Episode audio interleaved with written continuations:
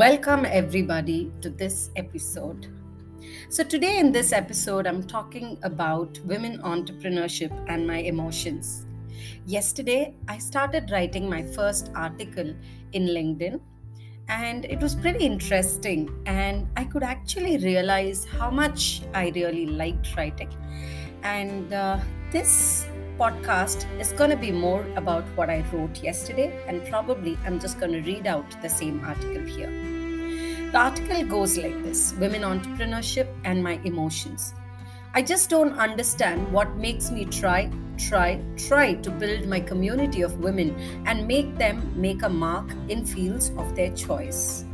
I constantly keep figuring out methods to take the message across to them on building a sustainable business that shines and grows even under competitive markets. Some real messages I always wanted to push across to them are: don't sell yourself too short, or don't get too overconfident. Strike a balance. In my experience dealing with women of different sizes and shapes in business, I have seen extremes in both ends. One, super talented and highly skilled, but we, with zero self-confidence, but immersed so deep in self-doubt.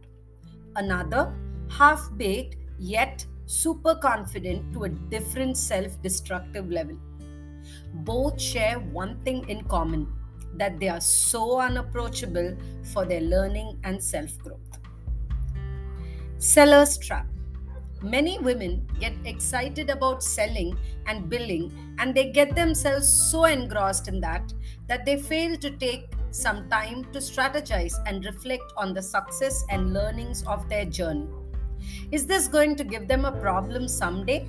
Yes, sooner or later, when their competition increases and sales comes down, they will not have data to back them up.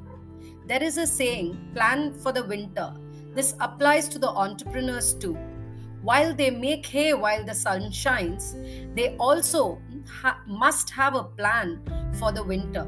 If they fail to do so, they may even go out of business very soon, and this is what I call the seller's trap. Getting carried away with short-term pleasures. It is important to celebrate awards, recognitions, small wins and gains.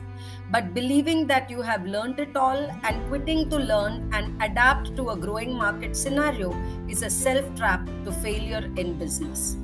Introspect and question yourself. There is always a scope for learning and growing your business.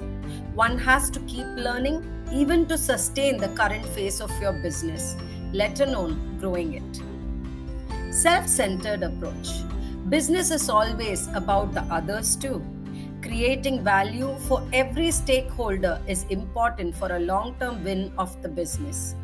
From your vendor to your employee and your customer, there has to be a win. If you are able to run your business through a win funnel, your chances of creating a great business are higher. So that's all for now. See you in my next article. Drop your comments about my thoughts and do add your experiences too. And that's all was my article, my first article in my LinkedIn account.